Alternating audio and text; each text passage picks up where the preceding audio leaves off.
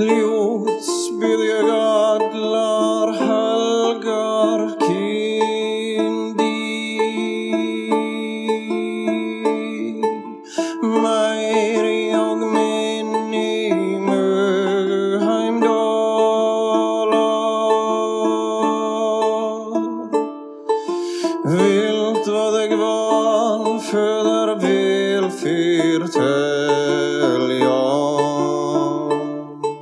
سلام. به قسمت چهاردهم ژرمانیا خوش اومدین. سفر تاریخی ما با ژرمن ها به سالهای انتهایی قرن چهارم میلادی رسیده بود و به تیره گشتن روزگار بر امپراتور ولنس. گوتها یا بهتر بگیم بربرهایی که از ترس حمله هونها به روم پناه آورده بودند بعد از نزدیک دو سال تحمل سختی و گرسنگی و بدرفتاری رومی ها طاقتشون تاق شد و کانهو گردباد شروع کردن منطقه تراس یا تراکیه روم رو در نوردیدن. شما در نظر بگیرید رومانی، بلغارستان، جنوب اوکراین و یه تیکه های از ترکیه و یونان امروزی. وقتی هم که امپراتور والنس خواست خودش جلوشون در بیاد خود امپراتور با نزدیک دو سوم نیروی آماده منطقه شرقی امپراتوری روم سوخت رفتن و کار حسابی بالا گرفت. تا اینکه امپراتور گراتیان امپراتور نیمه غربی یه ژنرال جواب پس داده رو فرستاد تا شاید بتونه اوضاع رو دوباره تحت کنترل در بیاره. و خب طرف هم تونست و در ازاش به مقام امپراتوری رسید و شد امپراتور تئودوسیوس یکی از شخصیت های مهم و تأثیرگذار این قسمت ژرمانیا البته جناب تئودوسیوس که لقب بزرگ رو هم یدک می‌کشن کلا در روند تاریخ امپراتوری روم، اروپا و جهان شخصیت تأثیرگذاری حساب میشن. اما شخصیت اصلی ژرمن این قسمت همونطور که قبلا هم عرض کردم یکی از شخصیت های مورد علاقه من بین ژرمن ها کسیه که ازش به عنوان شاه گوتها یاد میشه. اما مقام پادشاهیش از اون مدل پادشاهی ها نبود که تاج رو سرش بذارن و روی تخت بشینه و چوگان سلطنت در دست بگیره. در واقع ما خیلی مطمئن نمی‌تونیم باشیم که مقام آلاریک بین گوتها چی بود. مثلا منابع رومی مقام آتاناریک رو که قبلا باهاش آشنایی داشتیم چیزی شبیه به عنوان قاضی قوم نوشتن. اما درباره آلاریک همونطور که عرض کردم صرفا از عنوان شاه استفاده می‌کنن. در حالی که نقش آلاریک در تاریخ بیشتر شبیه یه ژنرال یه فرمانده نظامیه که دنبال حق و حقوق خودش و سربازهاشه. حالا تو این قسمت مفصل تعریف می‌کنم داستانش رو. پس این شما و این هم قسمت چهاردهم پادکست ژرمانیا شاه ویزیگوت ها و یک امپراتوری سر پیچ تاریخ.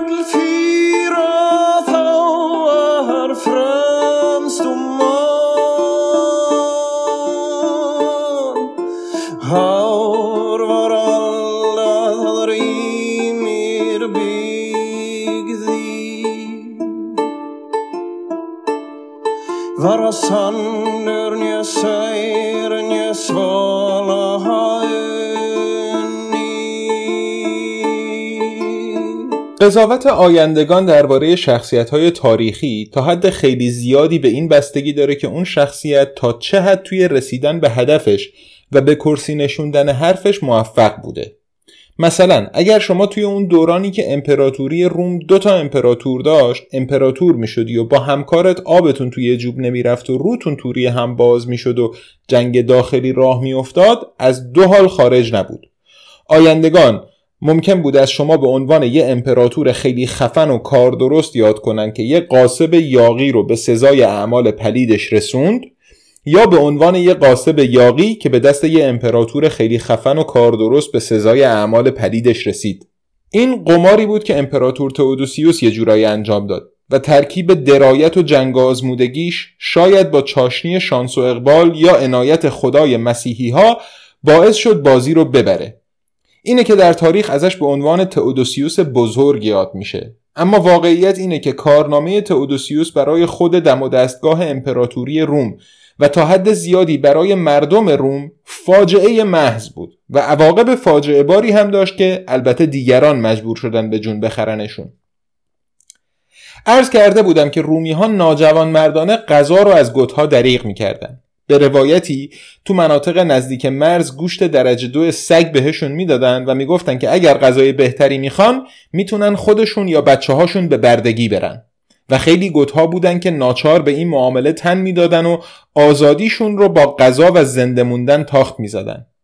شکارچی های برده هم بودن که اصلا به خودشون این دردسر معامله کردن رو نمی‌دادن.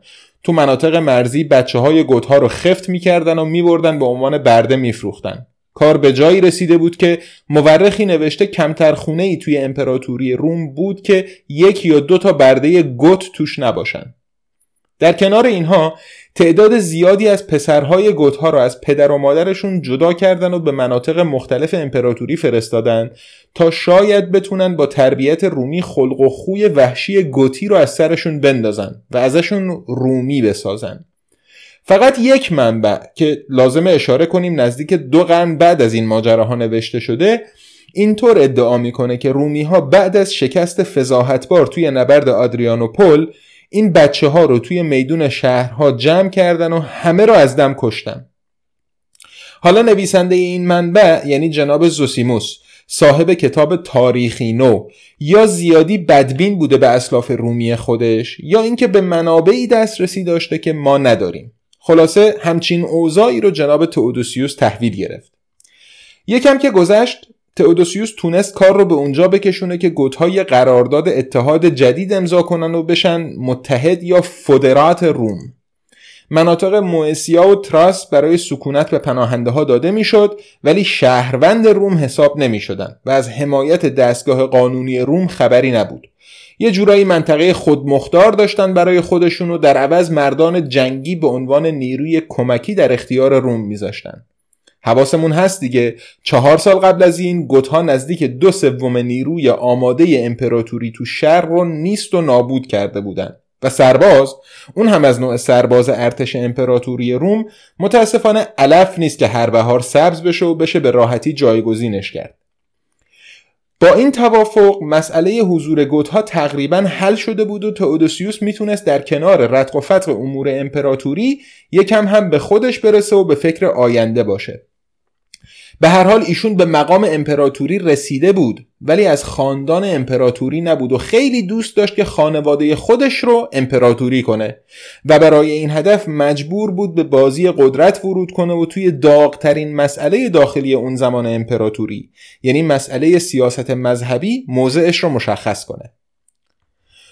روم از ابتدای جمهوریش تا اینجا که نزدیک 400 سال سابقه امپراتوری داشت عموما برای شهروندهاش حق آزادی مذهبی قائل بود. درسته که اوایل قرن چهارم امپراتور کنستانتین با برگزاری اجلاس نیقیه یه جور رسمیت خاص به مسیحیت داده بود. مسیحیتی که تا اون موقع یه دینی بود مثل همه دینهای دیگه رایج توی امپراتوری. ولی تا قبل از اون هم عموما به غیر از شاید تو یه سری دوره های خاص یحتمل دوران امپراتوری نرون و مارکوس اورلیوس که تحت تعقیب و آزار و اذیت بودن اگر شهروند روم بودن مسیحی ها هم مثل همه شهروندها از حق آزادی مذهبی بهرهمند بودند. برای درک بهتر موقعیت لازمه که تصویر امروزی خودمون از مسیحیت رو کنار بذاریم و بدونیم که مسیحی های اون دوران تقریبا هیچ شباهتی به پیروان کلیسای هزار و خورده ای ساله امروز با ساختار تعریف شده و سخنگو و مرجع نداشتن.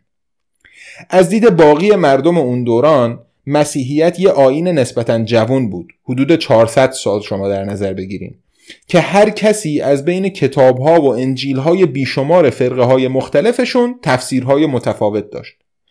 بین این فرقه ها و این مسیحی ها هم مدام دعوا بود ولی نقطه اشتراکشون عموما اعتقاد به بازگشت مسیح شاه یهود و منجی بشریت بنابر بعضی خانش ها پسر خدا بود. پسر خدایی که همین سه چهار قرن پیش به صلیب کشیده شده بود و هر آن امکان داشت برگرده به هر حال. این گیر مسیحی ها رو اگر فرصت کردین می‌تونین جاهای دیگه سر سررسیدن سال هزار بخونین که اون موقع هم منتظر بازگشت مسیح بودن. با قلزت و سر صدای کمتر هم سر سال 2000 همین برنامه بود. القصه مسیحی های اون دوران صرفا پیروان یکی از آین های اون دوران بودن که اتفاقا گرایش های افراطی هم بینشون کم نبود. حالا زمانی رسیده بود که تعلق یکی از امپراتورهای روم به این کیش قرار بود مسیر تاریخ رو تحت تأثیر قرار بده. چون تئودوسیوس ظاهرا اواخر سال 380 و بعد از تحمل یک دوره بیماری سخت غسل تعمید دریافت کرده و خودش رو توی رابطه پیچیده وارد کرده بود. گنده مسیحیت اون دوران اسقف میلان بود. جناب قدیس آمبروز یا امبروزیوس و با پذیرفتن علنی غسل تعمید حالا امپراتور روم یه جورایی در ید قدرت کلیسا قرار گرفته بود. این انتخاب تئودوسیوس مثلا باعث شد که سال 381 طی فرمانی هر آینی غیر از مسیحیت تسلیسی یا کاتولیک رو غیر قانونی اعلام کنه. تو قسمت 11 هم درباره وولفیلا اشاره کرده بودم که تاریخ آریانیسم توی امپراتوری روم رسما سال 381 یعنی با همین فرمان تموم شد.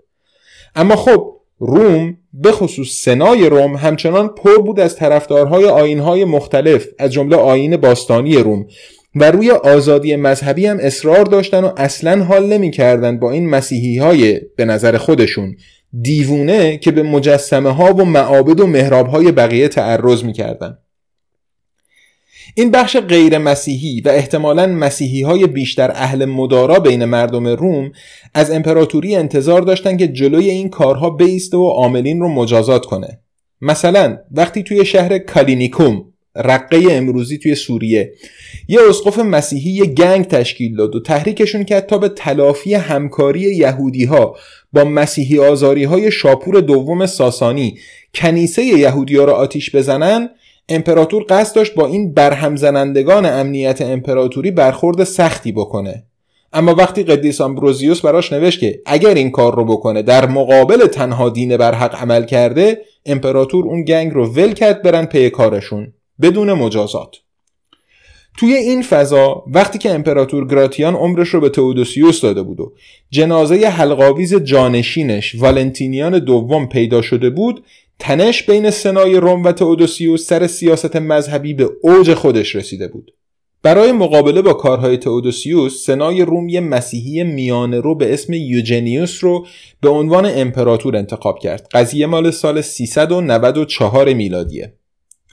انتخاب یوجنیوس همونطور که متوجه شدین نه بر اساس شایستگی و توانمندی های ایشون بلکه خیلی بیشتر نمادین و منظوردار بود. خصوصا که امپراتور جناه مخالف زور کردن مسیحیت به شهروندها فرماندهی ارتشش رو به یه بربر سپرده بود.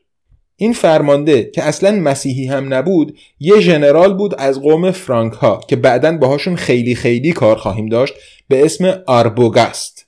فرمانده ارتش تئودوسیوس هم اگرچه تبار ژرمنی داشت پدرش یک وندال شهروند روم و مادرش یک رومی بود ولی خب ژنرال استیلیکو مسیحی بود و سرنوشت براش بازی های پیچیده تری در آستین داشت. توی نبردی که در پایان این جنگ داخلی در گرفت نبرد بر کرانه رود فریگیدوس توی اسلوونی امروزی روز 5 تا 6 سپتامبر سال 394 میلادی ارتش روم که 16 سال قبل ضربه سختی توی نبرد آدریانوپول از گوتها خورده بود این بار قربانی جنگ قدرت تو سیاست مذهبی شد. و توی جنگ داخلی به خودش تلفات سنگینی زد. تئودوسیوس برای پیروزی استراتژی هجوم با برتری عددی رو انتخاب کرده بود و راستش رو بخواین خیلی ناجوان مردانه یه قوای 20 هزار نفره از متحدهای گوت رو نوک پیکان حمله فرستاد به مقابله با ارتش یوجنیوس.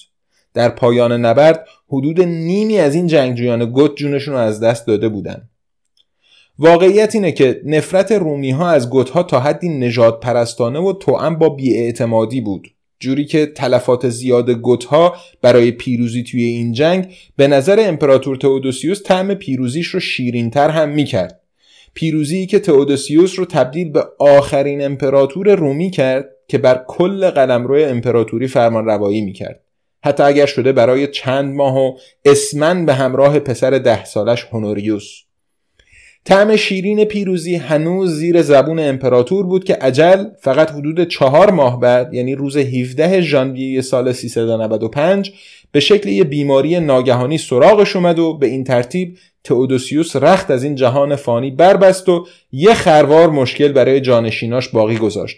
از جمله خواسته های گوت های باقی مونده که به رهبری آلاریک انتظار داشتن روم یه جورایی خسارت وارد شده بهشون در راه امپراتوری رو جبران کنه.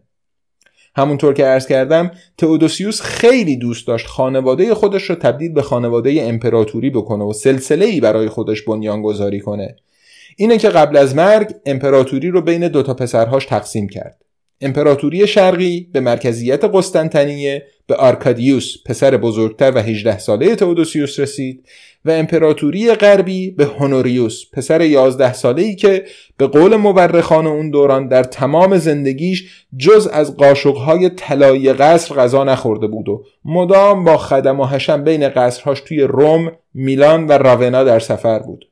ژنرال استیلیکو که پیشتر ذکر خیرش رفت همسر خواهرزاده امپراتور بود و جایگاهش در حدی بود که وقتی ادعا کرد تئودوسیوس قبل از مرگش سرپرستی هونوریوس و آرکادیوس رو بهش سپرده اقلا توی نیمه غربی امپراتوری حرفش رو باور کردن و مدتها عملا امپراتوری رو انگشت استیلیکو میگشت. اما قسطنطنیه کجا و ایتالیا کجا؟ دربار آرکادیوس اصلا حاضر نبود این ادعای استیلیکو رو که ظاهرا شاهدی هم براش وجود نداشت قبول کنه و به این ترتیب یک بار دیگه آتش اختلافات داخلی توی امپراتوری شعله باقی موند.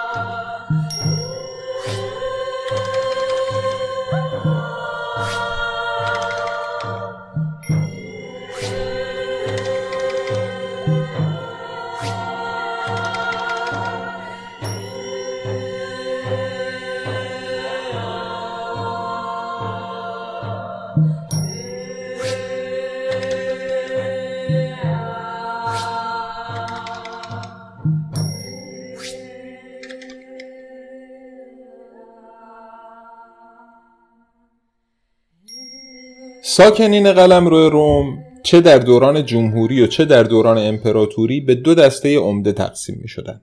شهروندها و غیر شهروندها. زیاد پیچیده نیست تفاوت این دو دسته. کسی که شهروند بود حقوق شهروندی داشت. می‌تونست ملک داشته باشه قرارداد ببنده. اگر کسی خواست مالکیتش رو نقض کنه قانون و دادگاه های روم از حقش دفاع می‌کردن. اگر کسی اسیرش می‌کرد و می‌خواست به عنوان برده بفروشدش دادگاه روم مانع می‌شد. و کسی که شهروند نبود از هیچ کدوم این حمایت های قانونی بهره ای نداشت. این حق شهروندی که ابتدا فقط به ساکنین آزاد شهر روم محدود بود بعدها به همه ساکنین سرزمین اصلی روم یعنی ایتالیا تعمیم داده شد و در گذر زمان امپراتورها با اعطای کامل یا انتخابیش به اقوام مختلف به عنوان یه اهرام دیپلماسی ازش استفاده می‌کردن. اوایل قرن سوم میلادی بود که امپراتور کاراکالا با یه فرمان یک شبه همه مردان آزاد ساکن قلمرو روم رو شهروند روم اعلام کرد. اقدامی که از دید ما نزدیک 1800 سال بعد خیلی حرکت معقول، عادلانه و مثبتی شاید حساب بشه ولی نه خود فرمان و نه طبعاتش به مزاق رومی ها خوش نیومد. اسمش رو محافظ کاری، نجات پرستی، بیگان ستیزی یا هر چیزی که بذاریم رومی ها اصلا خوش نداشتن با مثلا اهالی قلمروهای تازه فتح شده که روم داشت تلاش می‌کرد با قافله تمدن همراهشون کنه برابر باشن.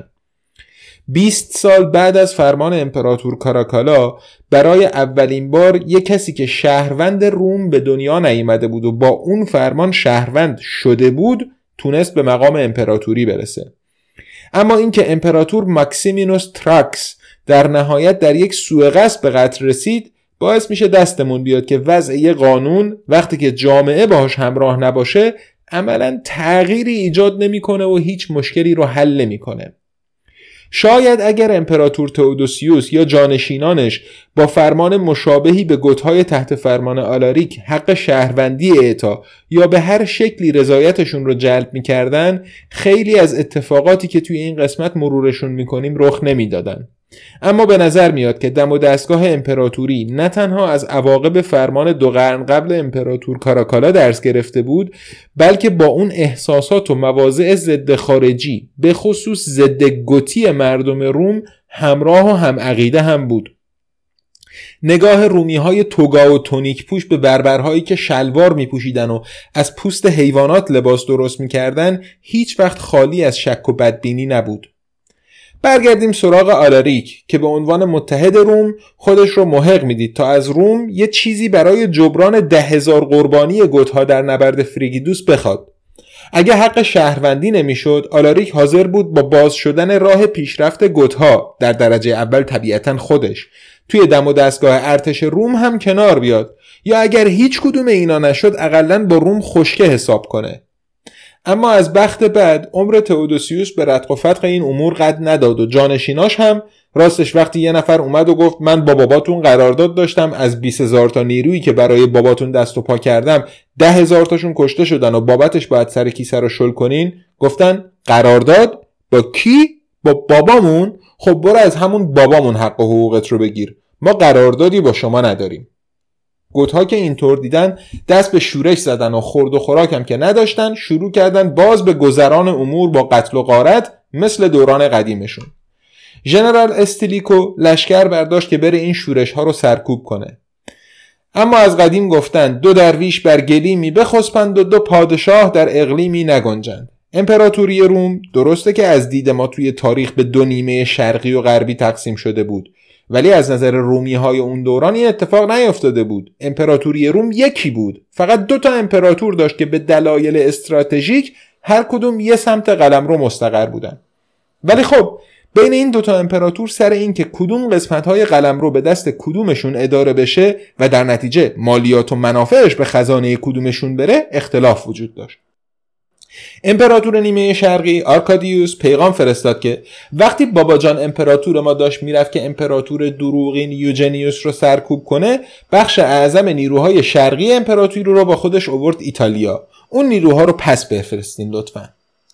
بدون این نیروها هم کاری از دست استیلیکو بر نمی اومد و درگیری با آلاریک و ویزیگوت ها ادامه پیدا کرد. اما همونطور که گفتم آلاریک دنبال برگشتن به سبک زندگی بربرها نبود.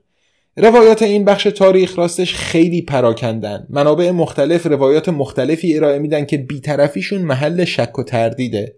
اما اینطور که برمیاد همونطور که عرض کردم آلاریک دنبال جنگیدن با امپراتوری روم و نابودیش نبود بلکه خیلی بیشتر دنبال راهی بود که بتونه بخشی از ساختار امپراتوری بشه. مثلا یه قرارداد اتحاد جدید امضا کنه که توش حق و حقوق خودش و سربازهاش محفوظ باشه. وقتی دید از این امپراتور غربی در این زمینه آبی گرم نمیشه سال 397 آلاریک نیروهاشو برداشت و به سمت قسطنطنیه رفت. شاید می‌شد به آرکادیوس به یه توافقی رسید. توی دربار آرکادیوس آدمهایی بودن که با آلاریک در ارتباط بودن و یکی از اینها به اسم روفینوس آلاریک رو راضی کرد تا عوض حمله به قسطنطنیه بیرون شهر اردو بزنه و منتظر بشه شاید بشه امپراتور رو راضی کرد با گوتها معامله کنه. اما رقبای روفینوس همین ارتباط با گوتها رو با استفاده از احساسات ضد گوتی رومی ها علیهش به کار گرفتن و در نهایت سرش رو زیر آب کردن. آلاریک که این در رو هم بسته دید فرمون رو به سمت یونان کچ کرد و رفت پی قتل و غارت. همونطور که گفتم گزارش ها از این برهه تاریخی اجازه نمیدن خیلی مطمئن بگیم که اونجا چه اتفاقی افتاد.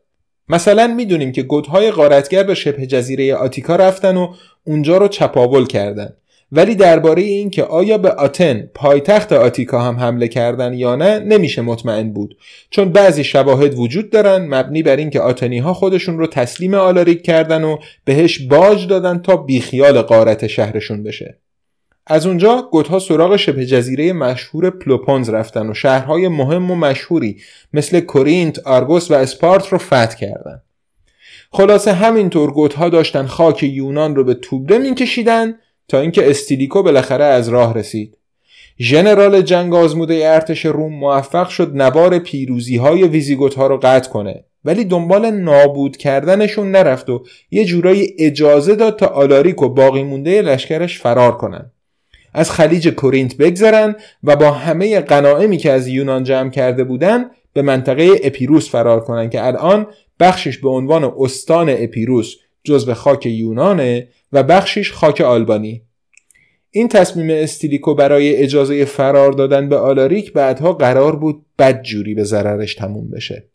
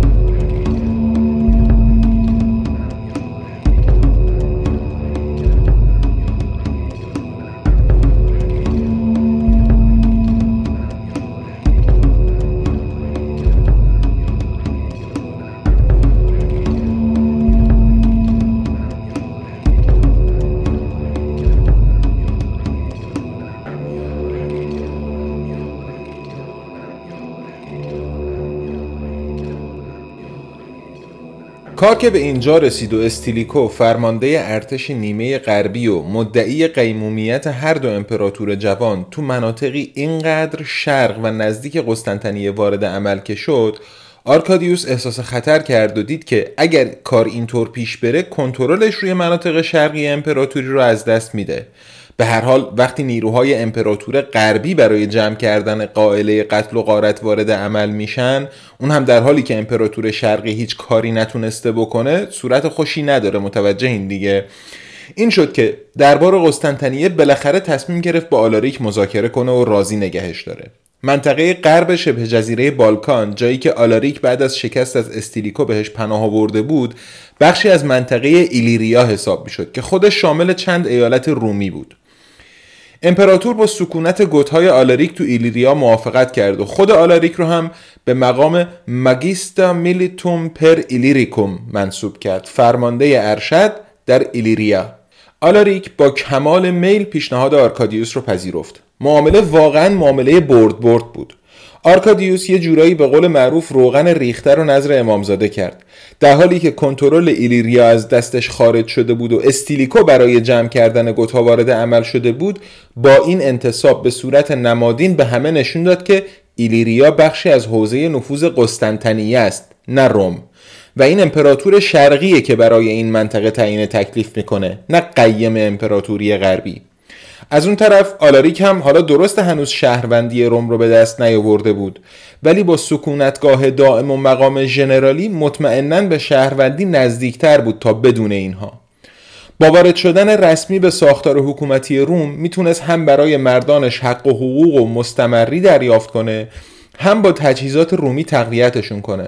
خلاصه که احتمالا وقتی قرارداد رو امضا کردن آلاریک زده به شونه آرکادیوس و گفته دیدی سخت نبود؟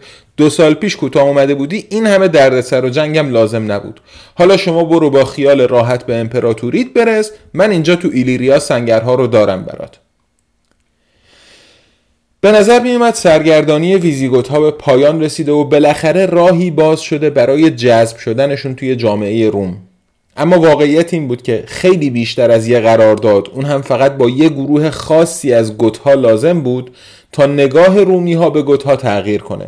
فراموش نکردیم دیگه که یکم به سمت شمال اون ور دانوب همچنان بربرستان بود و محل تاخت و تاز هونها، آلانها، گوتها و بقیه. و پناهنده های فراری از این جنگ و مصیبت به روم پناه می آوردن و روم همچنان توجهی بهشون نمی کرد که هیچ دست هر کسی رو هم باز گذاشته بود برای به بردگی گرفتنشون. وقتی هم که این بدرفتاری ها باعث می شد پناهنده ها دست به شورش بزنن واکنش رومی ها بدرفتاری بیشتر بود و آزار و اذیت سازمان یافته.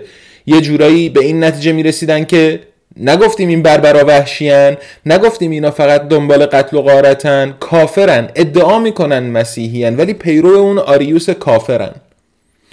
این اتفاقی بود که حدود سال 400 میلادی افتاد. نزدیک دو سال بعد از سکونت آلاریک و ویزیگوت ها توی ایلیریا یه دسته از گوت های تروینگ به فرماندهی یه بابایی به اسم تریبیگیلد شورش کردند. آرکادیوس یه فرمانده گوتی تبار به اسم گایناس رو فرستاد تا شورش رو جمع کنه. اما گایناس هم به شورش تریبیگیلد ملحق شد. شورش که خب در نهایت جمع شد اما احساسات ضد گوتی به چنان جوششی افتادن که حتی کلیساهای گوتها رو هم میسوزوندن. غیر از کشته شدن کلی گوت بدبخت از همه جا بیخبر شورش گایناس و تریبیگیلد باعث شد که آلاریک از مقامش در ایلیریا عزل بشه و دوباره روز از نو روزی از نو. آلاریک سر خونه اول برگشته بود و دوباره راه افتاد به سمت ایتالیا تا شاید بتونه این بار هونوریوس رو راضی به امضای قرارداد اتحاد foedus جدیدی بکنه. برای این کار اول لازم بود که یکم گرد و خاک راه بندازه و شمال ایتالیا رو غارت کنه. مقابله با این تحرکات هم طبیعتا میافتاد به عهده آشنای قدیم ما جناب ژنرال استیلیکو که البته خیلی هم خوب از پس وظیفه محول شده بر اومد و تو دو تا جنگ آلاریک رو شکست داد و به ترک ایتالیا وادار کرد. این اتفاقات توی سال 402 افتادن و بعضی از منابع از تلفات خیلی زیاد ارتش ویزیگوت ها توی این نبردها گفتن. اما هر بار آلاریک جون به در می برد یا به احتمال قریب به یقین استیلیکو اجازه می‌داد جون به در ببره چون دنبال نابود کردن گوت ها نبود. استیلیکو برعکس می‌خواست از گوتها در راستای اهداف خودش و اعمال نفوذ تو مناطق شرقی امپراتوری بهره برداری کنه. یه جورایی استیلیکو می‌خواست گوتها با روم غربی علیه روم شرقی متحد بشن. تا همین جای کار هم تصمیم های آلاریک تأثیرات مهمی توی روند تاریخ اروپا داشتن. برای مقابله با آلاریک استیلیکو بخشی از لژیون های مستقر تو بریتانیا رو برگردوند و کنترل روم روی این جزیره عجیب و غریب به این شکل خیلی تضعیف شد از طرف دیگه این جنگ های فرساینده توی ایتالیا کار قبایل دیگه ژرمن و بربر وندال ها ها و آلان ها رو برای پیشروی توی منطقه گالیا ساده تر کرد و در نهایت ایالت های گالیا و اسپانیا هم از دست روم خارج شدند. اما به موقعش به اونها هم می‌رسیم. برگردیم سراغ آلاریک که بعد از شکستهاش از استیلیکو 4 5 سالی ازش خبری نمیشه. توی این 4 5 سال میونه دو امپراتور جوری شده بود که بوی جنگ داخلی در هوا پیچیده بود و انقریب بود که آلاریک به فرمان استیلیکو توی ایلیریا پیشروی کنه. اما شب سال نو ابتدای سال 407 میلادی خطوط دفاعی مرزی در امتداد راین با حمله اقوام مختلف ژرمن، سوئبیا، وندالها، بورگوندها و دیگران سقوط کرد و استیلیکو ناچار رفت تا با این یکی مکافات دست و پنجه نرم کنه. تا استیلیکو اونجا رو یکم آروم کنه دو برادر آشتی کردن و روی هم و بوسیدن و خطر جنگ داخلی مرتفع شد. از این موضوع آلاریک هم استقبال کرد و گفت خیلی هم عالی. اصلا خوبیت نداره سر مال دنیا دوتا برادر به جون هم بیفتین. راستی حالا که صحبت مال دنیا شد این حق و حقوق ما رو هم بدین جای دوری نمیره. البته قابل شما رو نداره ولی خب به هر حال این فک و فامیل ما کلی اینجا و اونجا واسهتون جنگیدن و تلفات دادن و نامردی شما حقشون رو بخورین. وقتی از آلاریک پرسیدن حالا حق و حقوق چقدر میشه؟ گفت ناقابل چهار هزار پوند طلا. آقا برق از سر امپراتور هونوریوس پرید. اومد داد و هوار کنه استیلیکو جلوشو گرفت گفت آقا یادت ما لژیون بیستم از بریتانیا برگردوندیم؟ هرچی نیرو باقی مونده بود رو یه بابایی دور خودش جمع کرده اسم خودشو گذاشته امپراتور کنستانتین سوم. تو بریتانیا و گالیا داره گرد و خاک می‌کنه. با چیزی که از ارتشمون باقی مونده از پس این مردک بر نمیایم شما اگه خودت برات افت داره پول به سلفی به این پاپتی که بیاد برامون بجنگه اجازه بده من برم با سنا صحبت کنم. همینطور هم شد. استیلیکو تونست سنا رو راضی کنه که این پول هنگفت رو اخ کنن تا شاید بشه آلاریک و ویزیگوت ها رو دوباره وارد صفوف رومی ها کرد. اما این آخرین درخشش ستاره بخت و اقبال استیلیکو بود. برای رومی هایی که از بربرها به خصوص گوتها دل خوشی نداشتن اصلا راه نداشت که بالاترین مقام نظامی امپراتوری اینطور با آلاریک چیک تو چیک باشه. کم کم زمزمه ها شروع شد که به هر حال اینم درست شهروند رومه ولی اصل و نسبش یکیه از همون تیر و است. به این فکر کردین که چرا هر بار مثلا آلاریک رو شکست میده کارش رو تموم نمی‌کنه؟ معلوم نیست که دستش به آلاریک توی کاسه است. این حرفها و اتهامات بالاخره کار خودشونو کردن و انگ خیانت به استیلیکو چسبید. روز 22 آگوست سال 408 بود که استیلیکو تو راونا که اقامتگاه امپراتور بود گردن زده شد. گنگ های رومی های وطن پرست البته به این هم قناعت نکردن و پسر استیلیکو رو هم کشتن و از اونجا افتادن به جون گوت که توی روم ساکن بودن. خاطرتون هست که عرض کردم کمتر خونه ای توی روم بود که یک یا دو تا برده گوت نداشته باشه. فقط توی شهر روم یه چیزی حدود سی هزار تا گوت زندگی می‌کردن که حالا تبدیل شده بودن به هدف آزار و اذیت هر روزه تو کوچه و بازار. اینجا یکی از اون قسمت های کمیاب و جالب تاریخه که دود نجات پرستی نجات پرستا بد جور تو چشم خودشون میره. گوتای ساکن روم که اوزار رو اینجور دیدن دست جمعی به این نتیجه رسیدن که اینجا دیگه جای زندگی نیست. بریم پیش آلاریک شاید عاقبتمون اینطوری به خیر شد. هنوز یک ماه از گردن زده شدن استیلیکو نگذشته بود که سپاه آلاریک حالا تقویت شده با کلی گوت فراری به روم رسید و شهر رو محاصره کرد. این بار دیگه از ژنرالی در قد و قواره استیلیکو خبری نبود که بتونه جلوش در بیاد. در نهایت اهالی روم که تو محاصره گرسنگی هم بدجور بهشون فشار می آورد آلاریک رو راضی کردن. دو هزار پوند طلا سه هزار پوند فلفل و کلی پارچه و چرم ازشون قبول کنه و در ازاش بیخیال روم بشه. به نظر میاد آلاریک واقعا قصد تصرف روم رو نداشت چون به این پیشنهاد رضایت داد و محاصره رو رها کرد. شخصیت استیلیکو و سرنوشتش راستش از نظر من به شکل جالبی تراژیکه.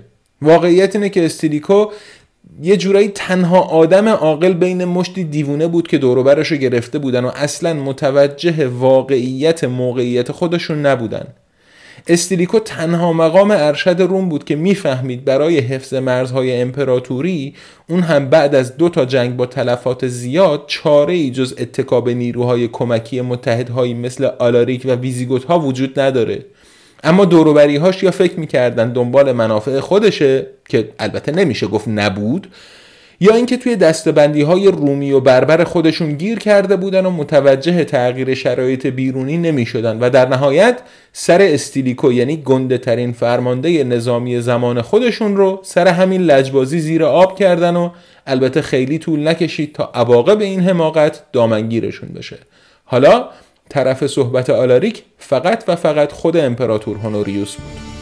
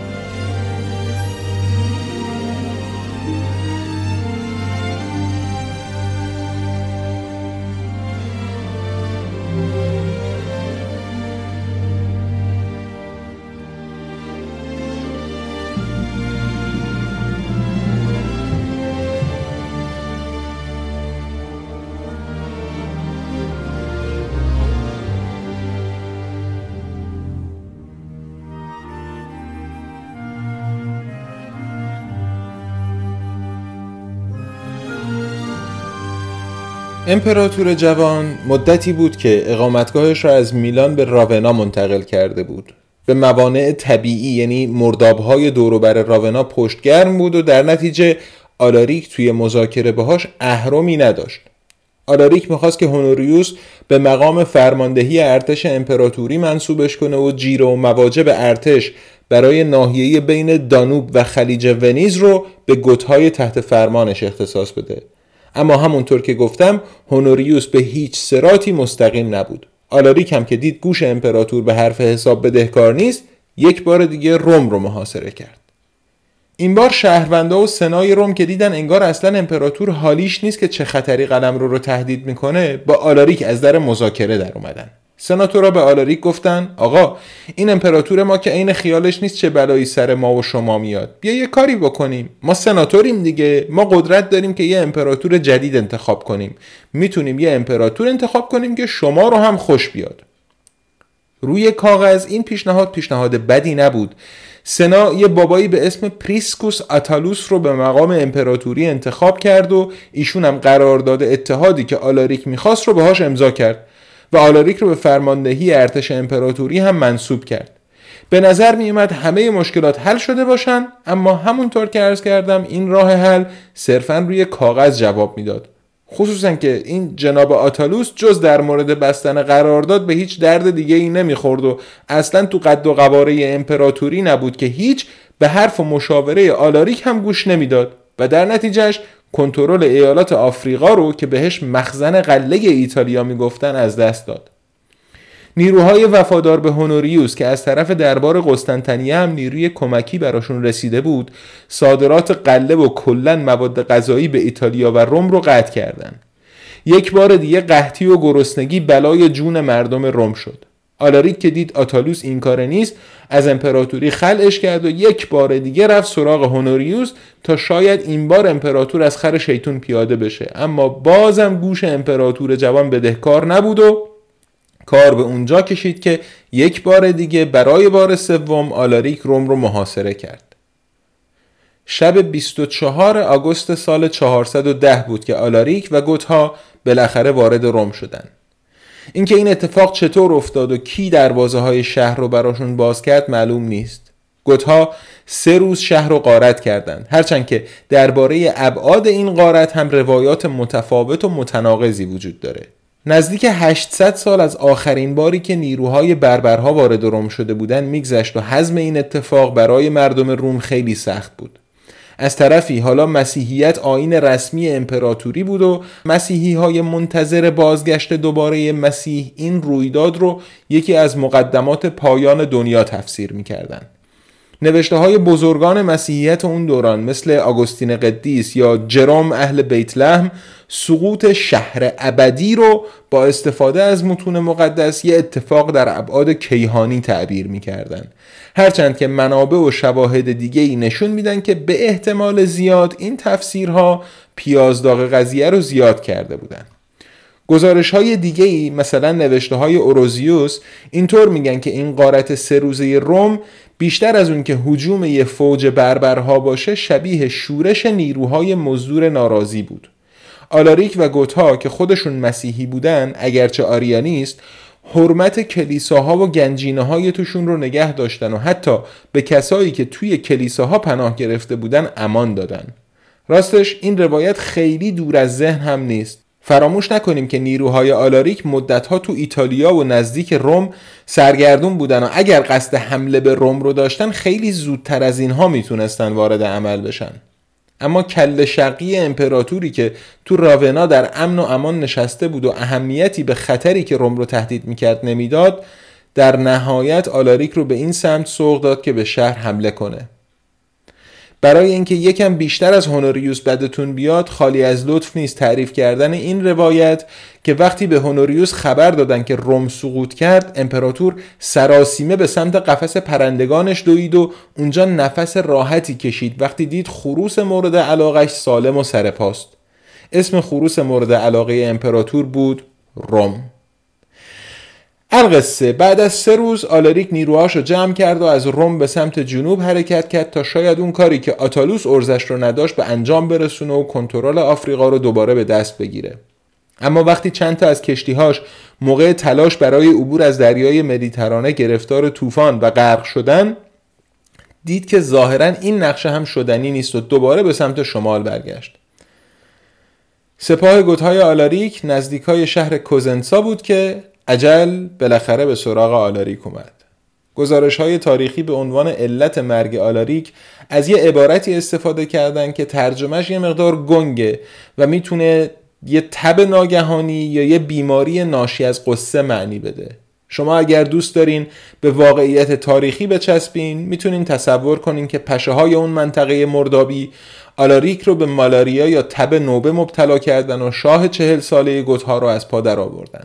یا اگر بدتون نمیاد یه مقدار رومانتیسیسم قاطی داستان بکنید فکر کنید که غم و غصه و آوارگی در نهایت قلب آلاریک رو شکستن و از پا درش آوردن. گزارش های تاریخی محل تولد آلاریک رو یه جزیره به اسم پویکه نوشتن در دلتای دانوب. این جزیره امروزه دیگه وجود نداره و محل دقیقش هم به لطف تغییرات اقلیمی مشخص نیست. سرنوشت جنازه آلاریک هم دست کمی از سرنوشت جزیره محل تولدش نداره. تاریخ نگارهای همعصر آلاریک چیزی در این باره ثبت نکردن اما جوردانس نویسنده تاریخ گوتها که نزدیک 140 سال بعد از این ماجراها کتابش رو نوشته و کلی از افسانه های گوتها رو هم وارد کارش کرده در این باره یه گزارش عجیب و غریب داره. جوردانس اینطور نوشته که گوتها مراسم خاکسپاری مفصلی برای آلاریک ترتیب دادن و چون نمی‌خواستن قبرش قارت بشه مسیر رودخونه بوزنتو رو که نزدیک کوزنسا بود موقتا منحرف کردند. آلاریک با کلی گنجینه و قربانی توی قبری که در کف بستر رودخونه کنده شده بود دفن شد و آب دوباره به مسیر اصلی هدایت شد برای اینکه محل قبر مخفی بمونه گتها همه برده هایی رو که توی کار تدفین حضور داشتن به رودخونه انداختن و بعد به مسیر خودشون ادامه دادن داستان جذابیه نه؟ دیگرانی هم بودن که این داستان به نظرشون خیلی خفن و باحال اومد و بوزنتو رو دنبال گنجینه و قبر آلاری گشتن اوایل قرن 19 یعنی دورانی که قبلا خدمتتون ارز کردم شکلگیری هویت ملی آلمانی به خصوص با مانوف روی سرگذشت ژرمن ها از جمله گوت در جریان بود. یه شاعر آلمانی به اسم کنت آگوست فون پلاتن هالرمونده شعری به اسم گور در بوزنتو سرود که ترجمهش رو براتون توی کانال تلگرام می‌ذارم. حتی نازی ها هم یه گروه فرستادن که شاید بتونن قبر آلاریک رو پیدا کنن. اما همه این تلاش ها بی سمر بودن. قضیه اینه که بوزنتو خیلی رود بزرگ و پرآبی نیست و جردانس هم خیلی منبع قابل اعتمادی حساب نمیشه. حتی اگر داستانی که نوشته واقعیت داشته به احتمال زیاد هنوز گوتها زیاد دور نشده بودن که مردم محلی قبر رو غارت کردن. چیزایی که درباره شخصیت و سرنوشت آلاریک نمی‌دونیم خیلی خیلی از چیزهایی که می‌دونیم بیشتره. اما همه اینها تغییری در این موضوع ایجاد نمی‌کنه که آلاریک مسیر تاریخ و نه فقط مسیر تاریخ روم رو به شدت تحت تاثیر قرار داد و به همین خاطر هم براش توی یادمان والهالا یه پلاک نصب شده. پلاکی که روش فقط نوشته شده آلاریک. شاه گوتهای غربی. در گذشت 410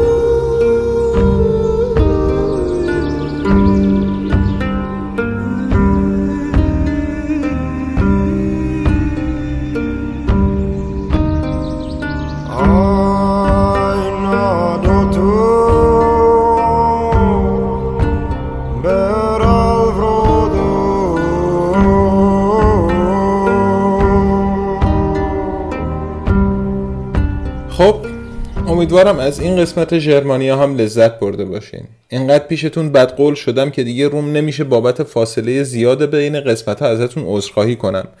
فقط امیدوارم به دل نگیرید و با ژرمنیا همراه بمونید. وسط مطالعه و تحقیق برای نوشتن این قسمت بودم که به یک کتاب داغ داغ از تنور در اومده و منتشره به سال 2020 برخوردم. کتاب الریک د گاث اثر داگلاس بوین. پروفسور تاریخ آمریکایی پر از اطلاعاتی بود که من با اتکا به منابع تاریخی به جا مونده ازشون بی اطلاع بودم و در نتیجه مقدار زیادی اطلاعات جدید بر اساس یافته های باستانشناسی و منابعی که بهشون دسترسی نداشتم در اختیارم گذاشت.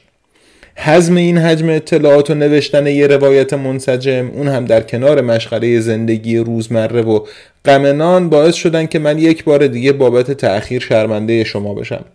اما امیدوارم با این حال همچنان با ژرمانیا همراه بمونین و به دوستانتون هم معرفیش کنین. خصوصا که داریم به جاهای جذاب تاریخ ژرمن ها نزدیک میشیم. یعنی اون قسمت هایی که منبع الهام حماسه ها و اسطوره های خفنی مثل سرود نیبلونگ بودن. ژرمانیا رو می‌تونید توی اپ های مختلف پادگیر بشنوید و توی توییتر، اینستاگرام یا کانال تلگرام دنبال کنین. این ویروس بدمستب کرونا هم که همچنان دامنگیر همه هست و برای همین من یک بار دیگه ازتون می‌خوام که مواظب خودتون و اطرافیانتون باشین و توصیه های ایمنی رو جدی بگیرین. تا قسمت بعدی ژرمانیا ارادتمند تقوی.